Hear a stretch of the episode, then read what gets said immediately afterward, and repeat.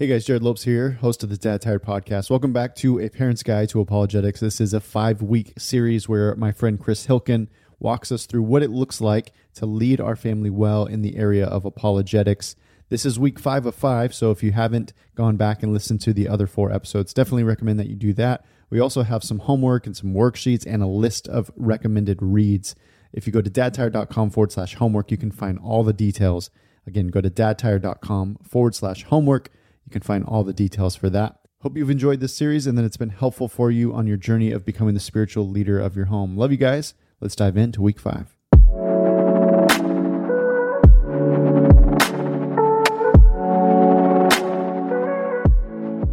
Today, we're talking about the argument that is often made against Christianity or against God in general, and it's affectionately known as the problem of evil. And it's stated like this If there's a God, and this God has all these omni characteristics. He's omnipresent, means he's in all places at once. He's omnipotent, he's omnipotent, he's he's all powerful, he's omnibenevolent, he's all loving God. He is omniscient. He knows all things, right? So if he knows all of this stuff and he's all powerful and he's everywhere at once, then how do you explain evil in the world? If this were the case, wouldn't we expect that if God was able and willing that all evil would be done away with? Because if he can see everything and he loves, which means he would want to do away with evil, and he's has the power as an omnipotent being to do away with evil, then bingo, all evil should be gone. Therefore, if evil exists, then God does not exist. At first blush, this sounds like a great argument. And I think a lot of philosophers would say this is the biggest challenge to Christianity. What's cool is when you really jump into it, you find that the argument that's made that says it is logically inconsistent for God to exist while evil exists is actually just a really poor argument. In a recent debate that I was watching, this guy named Kevin Scharp, he was arguing in the in the negation for God's non-existence. He was saying God doesn't exist, but here's what he wrote. He said, historically, he writes, he said, the problem of evil has been the nail in the coffin of the debate of whether God exists. And then he wrote this You might have noticed I didn't use the problem of evil in my arguments here at all. That's because contemporary Christian philosophers of religion, to their great credit, have largely dismantled the problem of evil. He's a doctor of philosophy at Ohio State University, and he's he was doing a, a debate publicly just recently.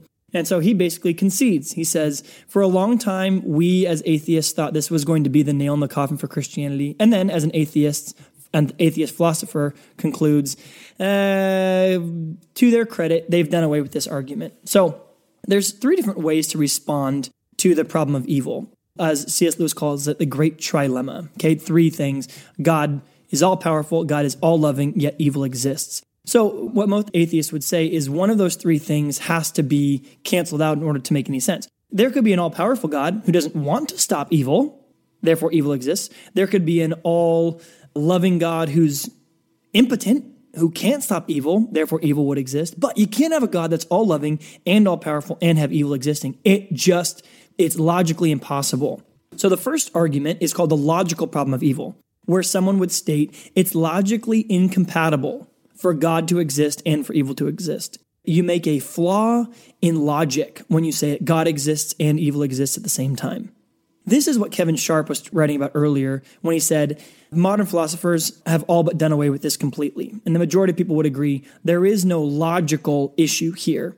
There is no, um, when you put it on a truth table or you put it in argument format, it doesn't check out. It is not reasonable to say if God exists, evil cannot exist. That's called the logical problem of evil. The other problem is what we call the evidential problem of evil, which is to say, well, we know it's not logically incompatible, but it's improbable that God has a good reason for allowing suffering. It's improbable that God has a good reason for allowing suffering.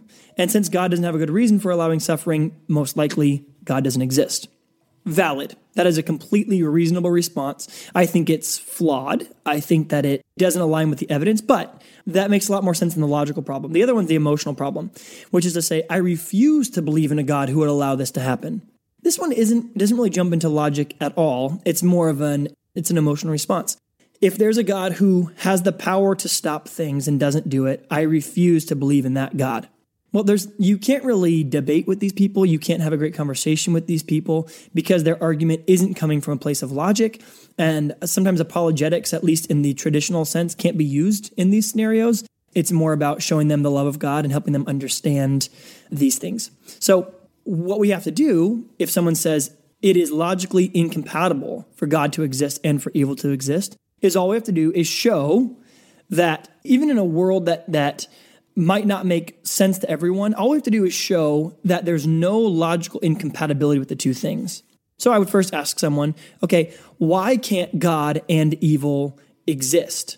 And the argument comes quickly into a demonstration that most people jump then into, well, the main point of God existing would be to rid man of all pain and to give him ultimate pleasure. But what we see in scripture time and time again, over and over again, Nowhere will you find that God's primary aim is to take away pain and to bring ultimate nirvana to every person here on earth. Now, John 17 says that ultimate paradise is to know God forever, to be with him in eternity. But here on planet earth, the promises are the opposite. John 16 33, in this world you will have trouble, Jesus states. Romans 5 3 through 5. Not only this, but we exult in our tribulations, knowing that tribulation produces perseverance, perseverance, proven character, and proven character gives us hope, and hope does not disappoint. 1 Peter 5, verse 10 In this world you will suffer for a little while, and the God of all grace, who called you to his eternal glory, will himself perfect, confirm, strengthen, and establish you. 1 Peter 2.21 For you have been called for this purpose, since Christ also suffered for you, leaving you an example for you to follow in his steps of suffering. 2 Corinthians chapter 4 Therefore, we do not lose heart, though we are the outer man is decaying, yet the inner man is being renewed day by day. For these momentary light afflictions is producing in us an eternal weight of glory far beyond all comparison, while we look not at the things which are seen, but at things that are not seen. For the things we see are temporary, but the things that are unseen are eternal. Genesis 50, verse 20. As for you, you meant evil against me, but God meant it for good, in order to bring about the present result, to preserve many people alive. So, we see, even in Christian theology, you can really dismantle the idea that if God exists, there wouldn't be any evil by simply saying one of the premises that the atheist constructs when they make this argument is to say, God, because I don't see a good reason to allow suffering, therefore there can't be any suffering. Again, this is all to say, none of this, even if that were true, this doesn't prove that a God doesn't exist. We don't know that. What if there's a God out there who loves evil and loves pain and loves torture and loves all these things, we still wouldn't be make a good argument to say there is no God because there is evil. We just might have gotten the character of God wrong.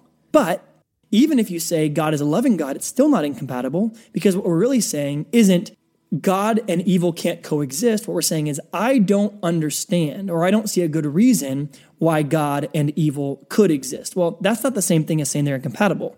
That's saying, I don't see it. I don't understand it. So let me pitch some ideas to you. The first one being, if the incommensurable good of mankind in God's economy is that the most amount of people would come to a knowledge of Him and be saved, I think you can make a good case, biblically speaking, that God, while preserving the free will of mankind and not going against His character and nature, wants as many people to be saved as possible. So then, what if it were the case that the let's say the knob or the dial of evil on planet Earth is actually perfectly set for the most amount of people to come to saving faith in Him. In other words, if there was no evil in the world, people might walk around constantly and go, Why is there God? Who is God? What do we have need for God? We don't yearn for Him. We don't desire His kingdom. We don't want Him to come and save us. We don't see the need for sin. We don't see the problems of this world. We don't find ourselves in a non utopian society. We don't desire heaven. We live in heaven. If there was no evil at all, we might actually create a situation in which the pursuit of God is completely null and void. No one would want to do it. And yet, if God's desire is that the most amount of people would come to saving faith in Him, to turn from their sin and their wicked and evil ways, and to be with Him forever, then it would actually be evil of God to remove all evil in the world.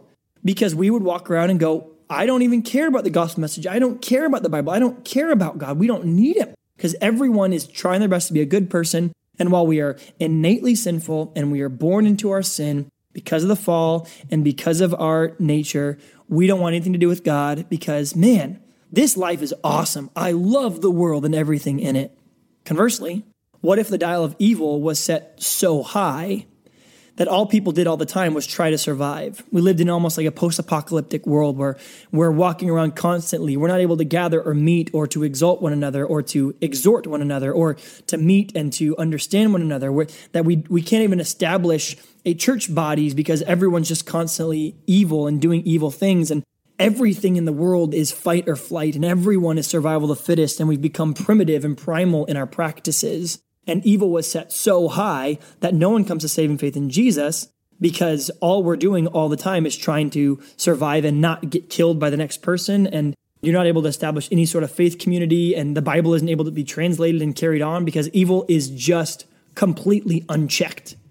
Now i want you to imagine the, the sovereign loving god of this world who sets the dial of evil so perfectly that it actually reaps the most amount of people to come into saving faith with him that there's going to be hardship, there's going to be fallout, there's going to be brokenness. And, and, and those, our God is not the author of sin. He cannot sin. And God cannot, He is not a morally culpable agent in the same way that we are as people. Meaning, if God desires or if, if God takes someone's life, he takes their life, the same life that he gave them. And, and if he moves a soul from one position to another position, he hasn't really done anything evil there because he is the author and the giver and the sustainer, and it is up to him when he is able to do whatever he wants to do in terms of that soul, which he created and was born and made for him.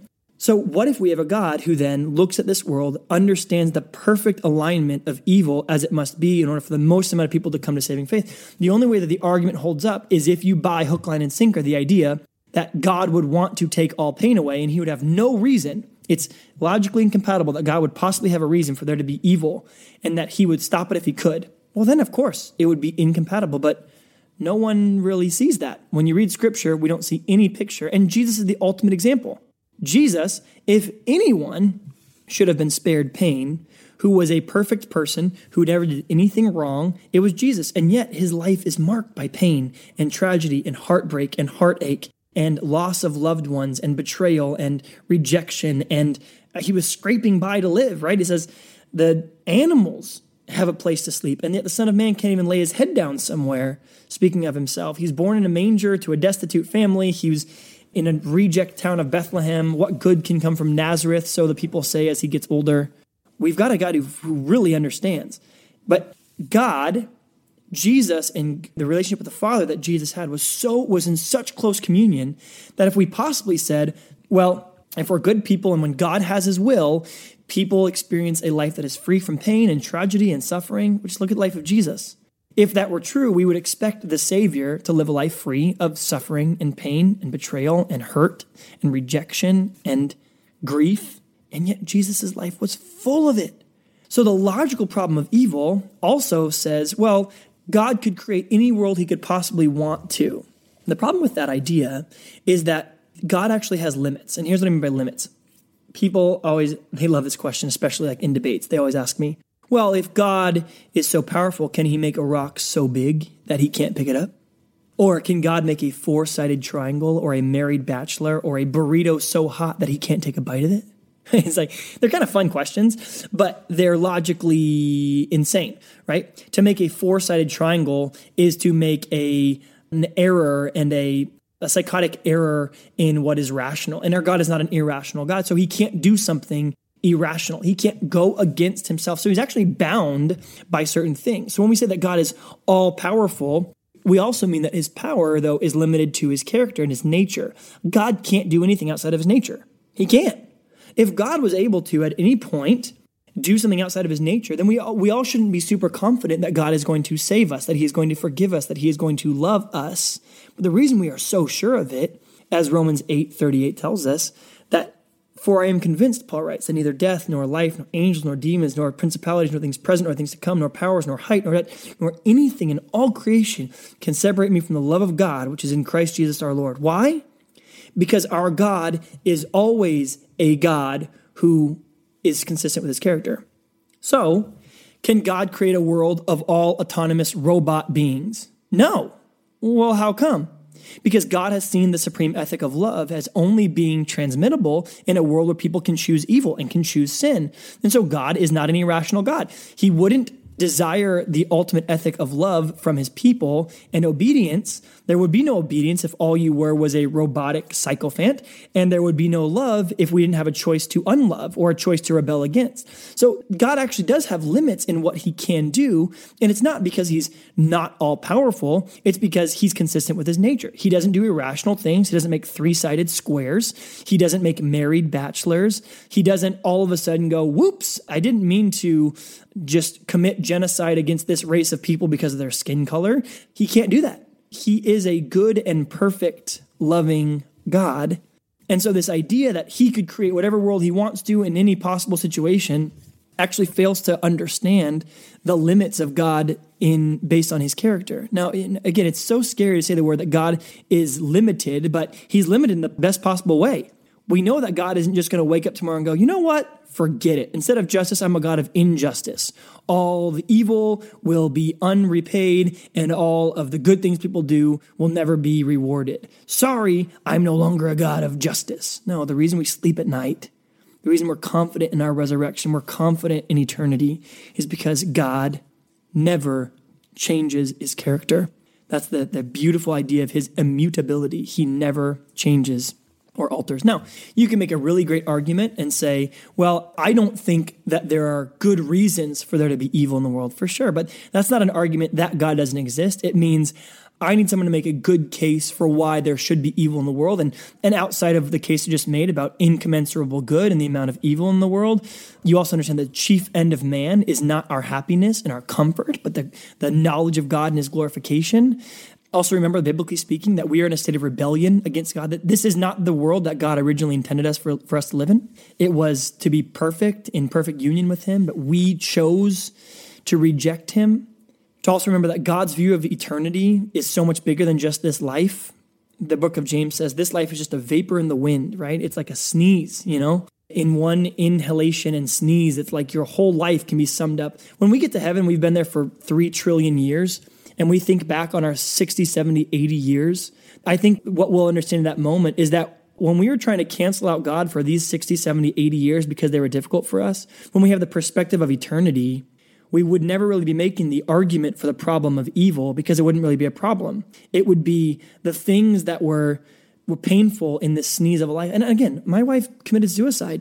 I'm not sitting here going like, what is evil? What is pain? What is suffering? Like I've been steeped deep in it and trying to raise five kids by myself and understand which way's up. And I'm struck with fear and and uh, fatigue and all these things that that accompanies such a place in life. And yet, when people make this argument, I just go, knowing what I know about God and knowing my relationship with God, I would never ever make the argument that God somehow doesn't exist or he's not real because there is pain. Because God's redemptive qualities and his character so supersede. It's, it's what Paul writes about when he says, I have weighed and I have measured and I have considered that the present sufferings are not worth even comparing with the surpassing worth that's been found in Christ Jesus. For the things of this world are like rubbish compared to knowing him and being with him forever. And for the Christian who's placed their hope and faith in Jesus, when we look at the pain and the suffering and the evil of this world, it causes us to cry out for God to come and redeem faster, come back and have your way on earth as it is in heaven. But for the Christian, it, and this is sometimes you even kind of struggle with people who go, well, if God is so good, why is there so much evil in this world? Or it's like the Christians get that too as a Christian, I know that there's things that that look so painful. I mean, I watched my wife wrestle through mental illness, and I watched the full effect of sin on a brain and sleeplessness, followed it by post-traumatic stress, followed by psychosis, followed by schizophrenia. I watched all those things play out firsthand. I I sat with her as she was wrestling through these things. I protected my kids against her. I protected her against herself. I like, I know, I get it. And a lot of Christians do. We're not in some kind of bubble of utopian happiness where we don't get it. It's that we too know suffering, but we also know the God who is bigger than it. And and we know the hope of salvation and the hope of eternity and the the truth of the incommensurable good that comes in knowing God and being with him. And so when people say, I can't think of a good reason for it, I go, that's an absolutely perfect response to evil is I don't see how God could do that. But you also must, with open hands, go, there is a large percentage of the world's population who have tasted and seen that regardless of the evil in this world, that our God is good. and that he has really great reasons, biblically speaking, to allow evil in order to complete his ultimate good, and that the evil that we propense that we continue to act out and that we continue to carry out. And those are all a result of our own human sinfulness and brokenness, and not that God is in some way saying, I love the evil for its own sake. I love the death for its own sake. I, I love when Jesus approaches the tomb of Lazarus in John chapter 11. It says, Jesus angers, he billows angrily against the death that he's in the presence of. He doesn't exult in it. He doesn't love it. He doesn't, it doesn't bring him joy to see suffering but to say that God can't use the suffering to bring people into the incommensurable good of knowing Him, that God isn't sovereign over all things, that He is simultaneously loving while allowing evil. Perhaps there's a dial that's set that the most amount of people can know Him. I don't think there's any stretch of logic that takes place anywhere, especially inside the confines of Christian theology, that makes God's existence incompatible with the evil. For sure, maybe an emotional problem. I refuse to believe in a God that would allow it to happen for sure. But that's not really an argument, that's an emotional response.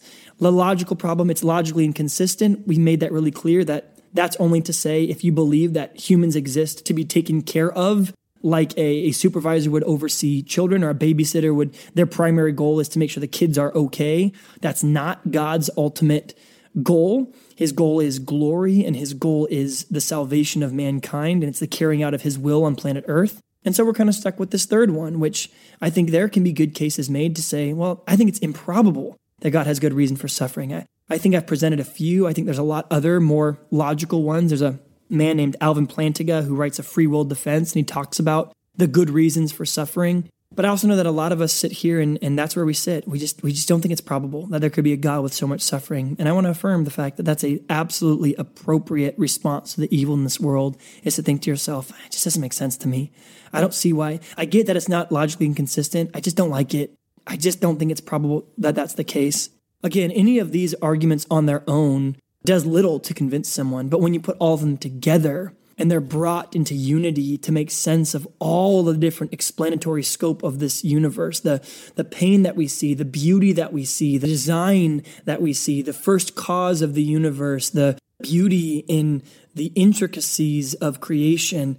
We need a worldview that we talked about week one. We need a worldview that answers all of those questions and I really do believe in the marketplace of ideas that the God hypothesis that there is a God revealed through the Christian scriptures is the best possible fulfillment of all of those parts of the explanatory scope of the human condition. Science, biology, morality, sociology, even the history of beauty and the preponderance of wonder and awe and intricacy in creation all points that the best explanation for all of that is to believe that there is a God who has made you who knows you, who has designed you, and then, for whatever reason, out of his sheer goodness, grace, and love, stepped into the painting of the universe that he created and became man in the person of Jesus, who, because of our evil and because of where we have tripped up morally and gone against him, that he took our place. He became the sin, 2 Corinthians 5.21 says. Even though he knew, knew no sin, he became my sin so that when he was punished on the cross, he was punished in my place. That is the faith that I hold. And it's not a thoughtless faith. It's not a brainless faith. It's not an evidenceless faith. It's not a proofless faith. It is a tested and tried and studied and thought provoked. And I tell you what I do for fun. And this is the nerdiest thing about me. I watch and participate in debates about God's existence for fun. I've watched 60 of them over my life, each of them being two or three hours long, because I don't want to just hear what Christians think. I want to know what the most brilliant atheistic minds think, the most brilliant agnostic minds think, the most brilliant minds on planet Earth that don't come to the same conclusion as mine. I still want to know what they think. And after 33 years of doing this and have, having gone through hell on earth in losing my wife and experiencing the suffering that comes along with that, I still sit here and I'm convinced beyond a shadow of a doubt that the best explanation for all those things is that there is a God who is very real and who has intervened in our world, revealed himself through scripture, and wants a personal relationship with his people. I hope this series has been helpful for you guys.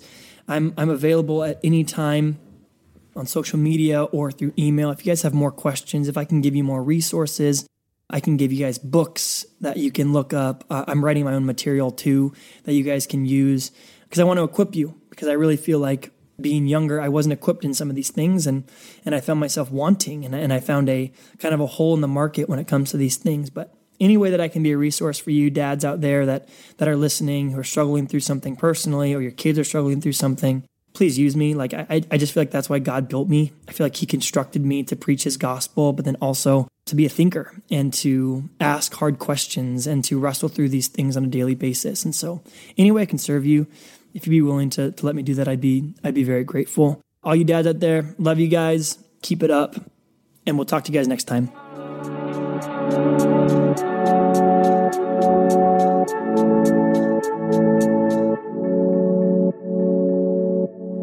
Hey guys, thanks again for listening to A Parent's Guide to Apologetics. This has been a fun little mini series. Chris is going to come back and do some other little mini series in the future, so don't worry, you'll still get to hear from him. You can also reach out to him by just emailing chris at dadtired.com. Again, he's happy to answer any questions that you might have and walk alongside of you in this area.